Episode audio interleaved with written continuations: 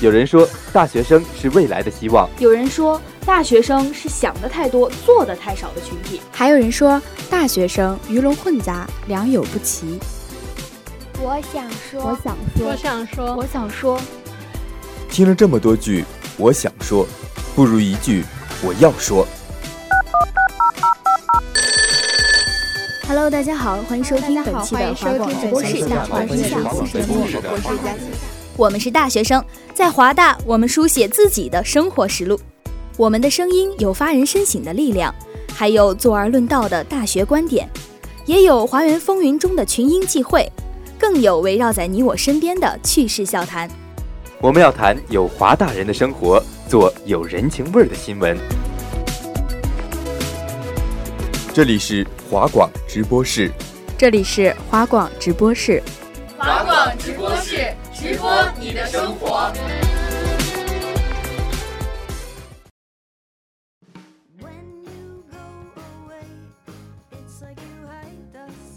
Hello，大家好，欢迎收听本期的华广直播室之煮酒论道，我是播音梁晨，我是杨科。那今天是我最后一次录节目了哈。哎，你上回不都最后一次了吗？我有无数个最后一次，但这次我保证是最重要的一次。那既然这么重要的时刻，杨科，你是不是想请我吃个饭？那既然你都这么说了，那我也就不得不请了。最近呢，我也是搜罗了一下我们学校附近的美食。嗯，今天大家听到我们节目的时候，应该已经到晚饭时间了。希望我们能陪你度过一个好胃口的傍晚。没错，就让我们一起走进今天的煮酒论道，舌尖上的华园。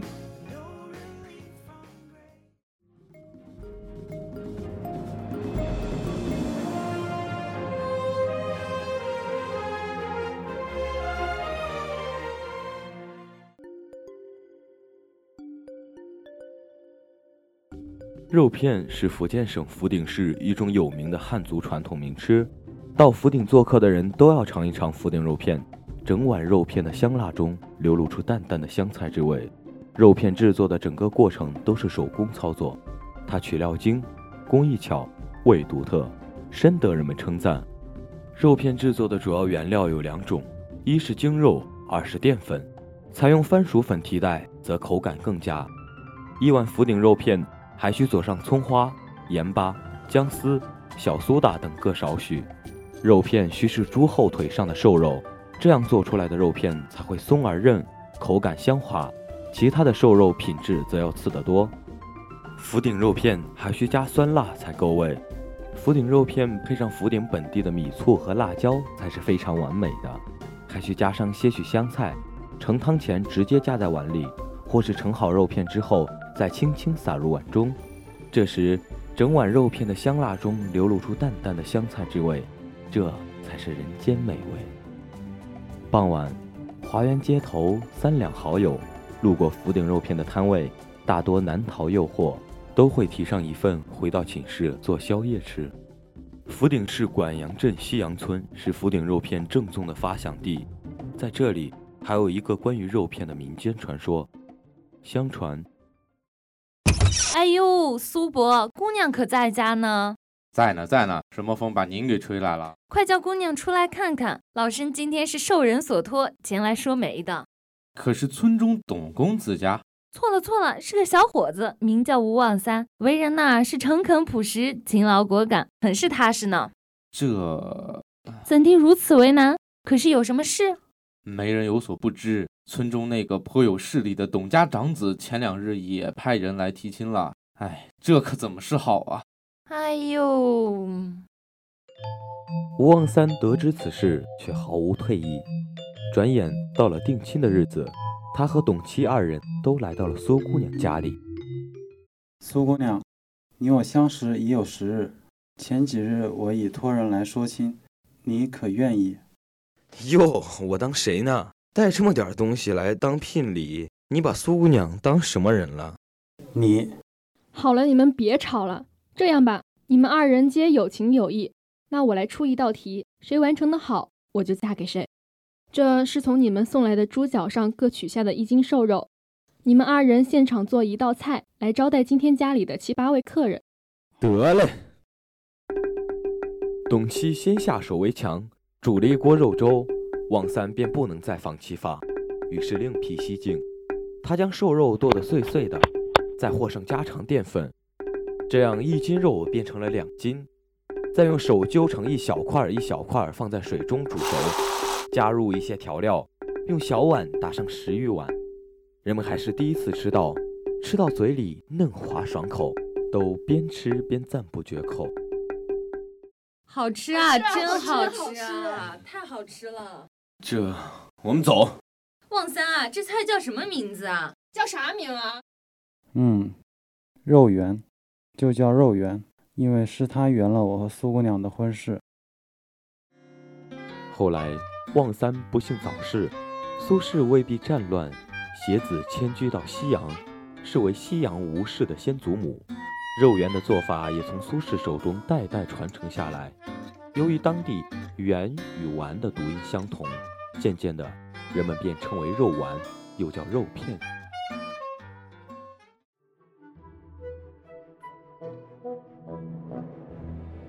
马此为宜丰、含山、天宝、同安、鼓浪屿、花桥等地传统米火。马此由当地特产糯米做原料，其米粒粗而短，粘性介于糯米与精米之间。该麻糍具有软而不粘、味香色好、煎煮皆宜、保食不腻等特点。先将糯米碾白、洗净，浸一天一晚，滤干蒸熟，倒入竹盘内拌适量碱水。米饭呈金黄色后，用锅蒸第二次，上大气后倒入石臼内，用竹竿冲至不见米粒，表面光滑时取出，冷却后漂入碱水内。厦门麻糍以其糯软外皮配上香脆的馅料和清甜的糖霜，深受喜爱，路边可见。传统制作以黑芝麻和花生口味为主，包成一团麻糍，圆圆一只，在黑芝麻或是花生粉中打一个滚。均匀饱满，开口即食。华园后街也有这样一家麻糍店，从小推车到如今的店面，一个年轻的华大学长弃高薪职业，于学生街深处，默默传承着一门古老的手艺。不同的是，彩虹麻糍从简单的四种口味，已经增加到十余种，还在不断出新。这大抵就是在这个快节奏的时代里，稳中求胜的生存法则了。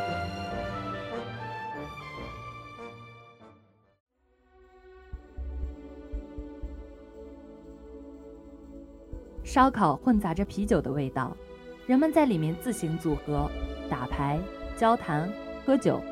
烧烤似乎有这样的魔力，可以让人尽情的放松自在。烧烤的魅力似乎不在于美味，更在于把所有相识和不相识的人聚集在一起。现代人如果身处自然界中，没有其他炊具，而只有火和生食物的时候，该怎么解决吃的问题呢？大概不得不采取较为原始的办法了。这不是回忆和再现，而是实实在在的努力，在野炊中获得食物的乐趣，同时可以让人们思考祖先在饮食文化史上的艰辛探索，从而对祖先的聪明才智发出由衷的赞叹。烧烤所具有的文化属性，是它包含的物质的原味及粗鄙化即时效果中对惯常饮食的反叛；它另一面则受到人类元祖在渔猎时代的饮食记忆符码的认同。在今天，也没有什么能够比烧烤更能对童年及饱含童年情节的成人发生引诱。事实上，烧烤在过去的时间里对人类一直都是一种形式与味觉的诱惑。已经进入一个多元价值的烧烤时代，在黄河流经的土地上，烧烤从现实主义出发，以进取的姿态拓展它的文化和经济疆域。烧烤的经营方式也在向着三个向度分野。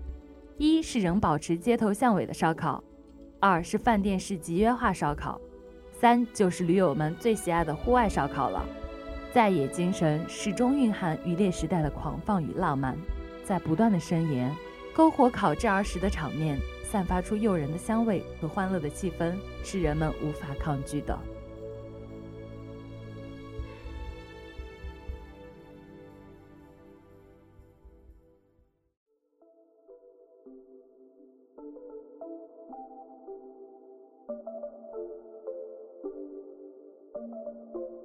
海南清补凉属于海南菜，作为风靡热带海南岛的特色冰爽甜品，传统的海南清补凉主要是以红豆、薏米、花生、空心粉等做成，放置冷却或加入冰块后，即成为一碗正宗的海南清补凉。现如今，因为食材品种的多样性，大部分地区都开始加入了如椰肉、红枣、西瓜粒、菠萝粒、鹌鹑蛋、凉粉、冬瓜薏等多种配料。又为了照顾众人的口味，增加了椰汁、糖水和清水可选项。现如今的海南清补凉已经是一道相对比较成熟的冰爽解渴产品，其比较正宗的多为夜市或者小摊的清补凉。海口就有非常多家这样的小店，因为历史悠久，广受大众所喜爱。分类为椰奶清补凉、沙冰清补凉、椰汁清补凉等等。一碗清补凉。就是一幅晃动的画，颜色是张扬中隐含内敛的清秀。大红的西瓜，暗红的枣，红肠豌豆的通心粉，米白蓬散的木耳花，可爱的绿豆，饱满的鹌鹑蛋，一样就是一种跳跃的颜色。清补凉是海南岛经典的小吃之一，历史悠久，极具海南特色。较为有名的一个典故是，公元一零九七年。北宋著名文学家苏东坡流放海南期间，品尝过当地百姓制作的椰奶清补凉后，极为赞叹，当场盛赞：“椰树之上采琼浆，捧来一碗白玉香。”此后，苏东坡在琼期间每日必食一碗，堪称东坡最爱。华园西街就有这样一家店，专注于用最新鲜、最原始的食材制作清补凉。小店名字叫做七号小岛。小店隐于街市，嘈杂的西街店面里，细细寻觅，会发现一家绿植萦绕的小店，颇有一种大隐隐于市的滋味。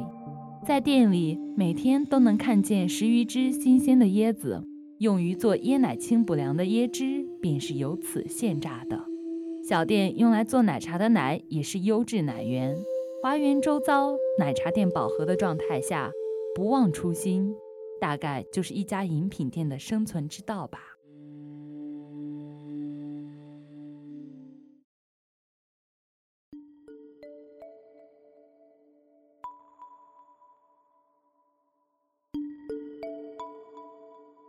麻辣烫是川渝地区最有特色，也最能代表川味的一种特色小吃。大大小小的麻辣烫店遍及大街小巷，可谓是川渝地区城市的一道亮丽风景。麻辣烫是四川的民间小吃，也是众多百姓智慧的结晶。而实际上，麻辣烫的精髓不在于煮，而在于汤料。它是用七日以上之陈汤，当日先做调料，用布囊包裹，浸入其间，置之于釜，待沸腾，依蛋、丸及各种食材下锅烫熟之快慢，依次放入，做七八成熟即捞起，再取调羹将蒜泥、姜末佐之。在上面撒少许熟芝麻，一碗色香味俱佳的上等美味就做成了，令人食指大动。麻辣烫看起来娇嫩欲滴，闻起来浓香四溢，尝起来辣气却是越演越烈，直至意犹未尽，不得不望辣兴叹矣，不得已而弃之。制作麻辣烫其实也简单，青菜鱼肉不论荤素，不论是否相干，它都被穿在细细的签子上。一股脑儿推进高温里，真正是赴汤蹈火，没有什么讲究的烹调过程，它们就这样粗糙的被搅和在一起，沾染了彼此的味道，再也不能分开。就如这个世界，美的丑的，胖的瘦的，高的矮的，好的坏的，红的绿的，蓝的紫的，黑的白的，帝王将相，贩夫走卒，三教九流，五花八门的凑在了一块儿。慢慢融合，相互渗透，不分彼此，你中有我，我中有你，最后都变成又麻又辣又鲜又爽的美味。这些不相干的食材，却构成一个和谐的整体，涌进饕客们的胃里、心里、记忆里。在气候阴湿多雾的巴蜀地区，常年劳作的船工和纤夫，垒成灶台。支起瓦罐，就地取材，拔些野菜，放入花椒、辣椒等调料，涮烫食之，既可果腹，又可驱寒祛湿。后来，这种主食涮烫食品的习俗得以沿袭，便发展成了今天我们在大街小巷经常看到的麻辣烫了。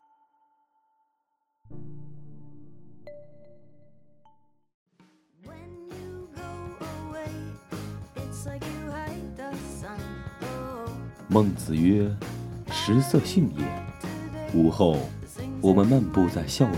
好了，收。那刚刚呢，我们给大家带来的是这个直播室版本的《舌尖上的花园》啊。我们的主播还没有从魔性的舌尖体上走出来，那就让他自己再走一会儿哈。我们进入下一趴，听一听华大同学眼中有毒的学生街。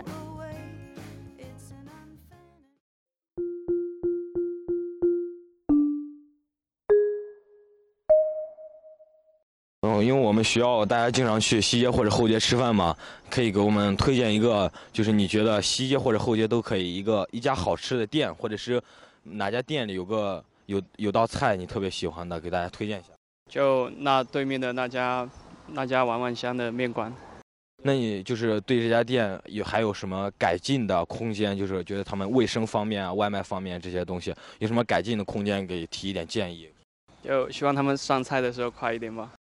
安利一家西街或者后街，你觉得简直戒不掉的美食或者强推的一家店，给大家介绍一下。我觉得一定要吃小东北的烤鱼，尤其是觉得在后街的所有的烤鱼中，他们家算是最烤的最好的了。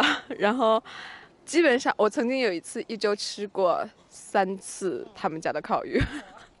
对，所以说真的戒不掉。那你就是你和这家店有没有什么有趣的故事？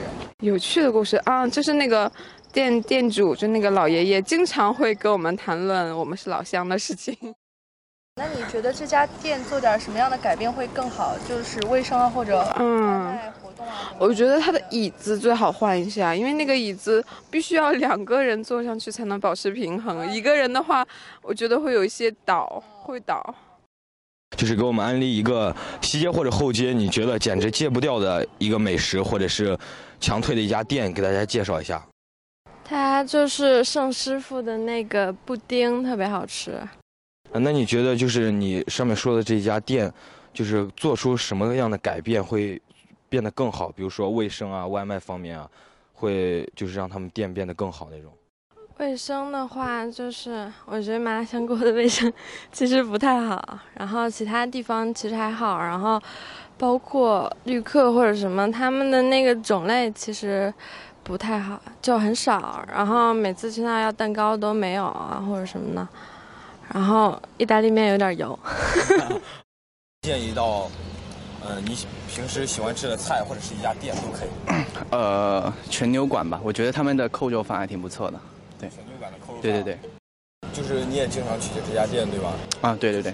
那你肯定有一些建议想要对他说，可以给他更大的改进空间，比如卫生啊，或者是外卖方面都可以。全牛馆吗？呃，外面的帐篷不要弄红色吧，眼睛看起来挺刺眼的。对对对，对对对，挺刺眼的。看着菜就感觉没那么好吃了。对，而且你在外面吃饭就觉得挺刺眼的。呃，同学你好，嗯，就是你可以给我们安利一个西街或者后街，你觉得就是非常不错的一个美食，或者你推荐一家店给大家介绍一下。嗯，后街那边有一家熊猫来了，日式料理。哦，西街后西边西街那边有一家熊猫来了，特别的好吃。嗯，那你那么你是怎么知道这家店的？你就是你和这家店是怎么结缘的？嗯，因为这家店是以前一个学长开的，他经常以前没有实体店的时候，就在微信上面发各种宣传，然后就看到了。嗯，那你和这家店有什么有没有什么有趣的故事跟大家分享一下吧？嗯，我第一次和我女朋友去那儿吃的，简直戒不掉的一家美食店，就是外卖算吗？嗯，逗比小厨。呃，那你你和这家店有没有什么有趣的故事？嗯，哦，就是。那个送餐的外卖小哥好像非常的娘。好，那你觉得这家店呃要做点什么样的方面的改变会比较好？嗯，不要把饭量弄得那么大，真的吃不完。啊，同学你好，请问你是哪个学院的？我是土木学院的。对，我们都土木学院。都是。啊，我们呃，那就是我问一下，因为我们也经常去西街或者是后街吃饭嘛，然后你们会觉得西街或者后街有什么好一家好一点的美食有想安利的吗？有吗？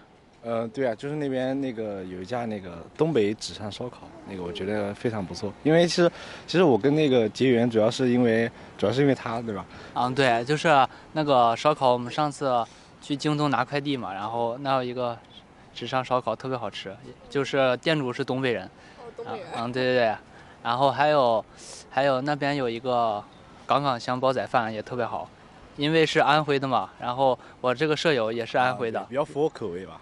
那呃，就是你们有没有和这些店家有有什么有趣的故事？呃，那个东北纸上烧烤嘛，之后那也是新开的，然后我们就经常去他那吃，就是也是交了像像是朋友吧，然后每次来都认识，就是经常聊天嘛，每次都是聊天啥的。你们会不会觉得这些店有什么需要改进的方面？有啊，比如那个煲仔饭，就是他那个他就是他没有外没有外卖。然后每次都要去来，所以然后然后感觉那个店有点小，那个位置位置不够啊。因为每次每次来的时候，人人他确实味道不错，所以人特别多。然后每次坐满了，然后位置每次都不够，然后就是就等一下。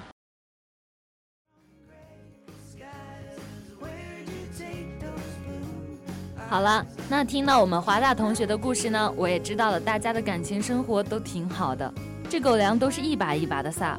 也没有人来分享什么有趣的美食故事，嗯，大家说的是挺棒的。那什么，我先走了，你自己录吧哈。嗯，你急什么？你要往好处想啊。你虽然单身狗，但是你吃的多啊。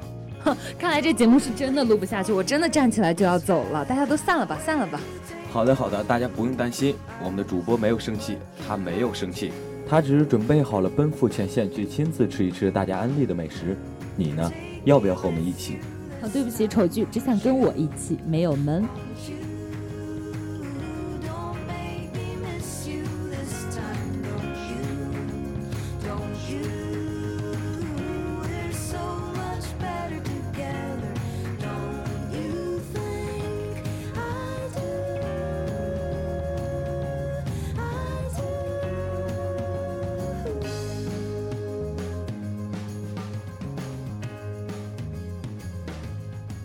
好了，以上就是我们本期华广直播室煮酒论道之舌尖上的华园全部内容了。